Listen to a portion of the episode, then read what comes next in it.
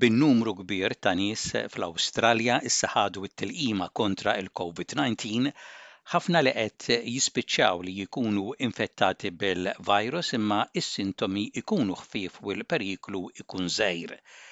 Imma xi uħud qegħdin isibu li qed jiltaqgħu ma' ħafna diffikultajiet wara li jgħaddulhom is-sintomi tal-virus għaliex kellhom il-Covid 19, bħal Louisa minn Sydney li rkuprat mill-Covid 19 u tgħid li xi uħud għadhom iħarsu lejha bħala persuna infettata. Għalkemm għaddielha kollox u tħossha f'tagħha, l-effett ta' dawk ta' madwarha għadu jinħass.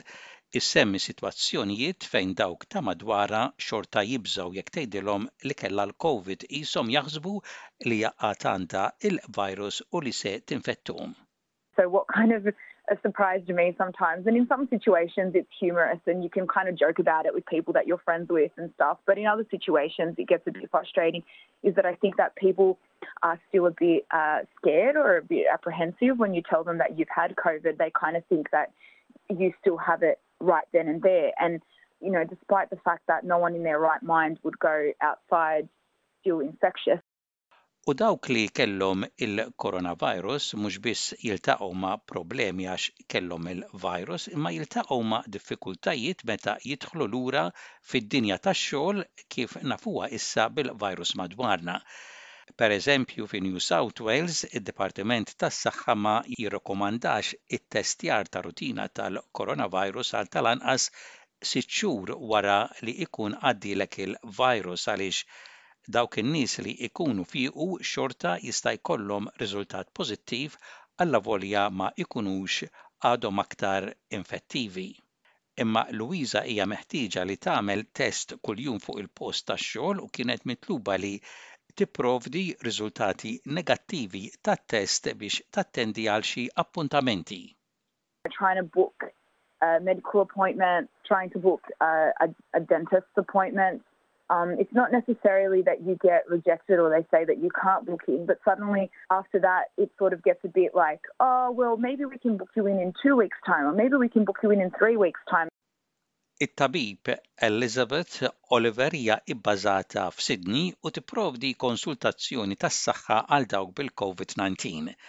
Hija tgħid li biż-żmien ikun hemm aktar għarfien ta' dak li għandu jsir waqt li aktar nies li irkupraw mill-virus jerġgħu lura fil-komunità u s-sitwazzjonijiet ġodda li qed niltaqgħu magħhom bħalissa jkunu sitwazzjonijiet komuni li jkollna risposta għalihom. We've got a lot of people coming out of isolation and um, we're as a community adjusting to what's going on in real time. And so, you know, maybe people are not aware of like, what do we do with people who have had COVID? How, how do we um, how soon should they be vaccinated? Um, do they have enough antibodies to protect them? Can we consider that they're not infective? All of those things um, are maybe not widely known among the community. David Anderson huwa viroloġista u Deputat Direttur tal-Burnet Institute li qed jipprovdi għajnuna u informazzjoni lill-Gvern dwar infezzjonijiet tal-COVID-19. Huwa jgħid li hija sfortuna li n-nies qegħdin jinqabdu f'dawn is-sitwazzjonijiet inċerti meta jagħmlu dak li suppost jagħmlu u mhux tort tagħhom li ħadu l-Covid-19, hemm issa qegħdin jiġu attwati r-regoli li tpoġġew fuq il-post tax-xogħol tagħhom u fil-komunità u qegħdin insiru nafu kif napplikawhom. It's unfortunate when people like the person you're talking to get caught up in that sort of grey zone where you know, it's not their fault they caught COVID. They've done the right thing and isolated until they're told they can go back into the community. But now the rules that people have put in place to protect the, their workplace, their community, haven't caught up with the realities yet that there's now thousands of people in her situation. għal miżuri ta' saħħa u sapport li japplikaw bħalissa b'rispons għall-pandemija tal-COVID-19, iċċekkja sbs.com.au/coronavirus.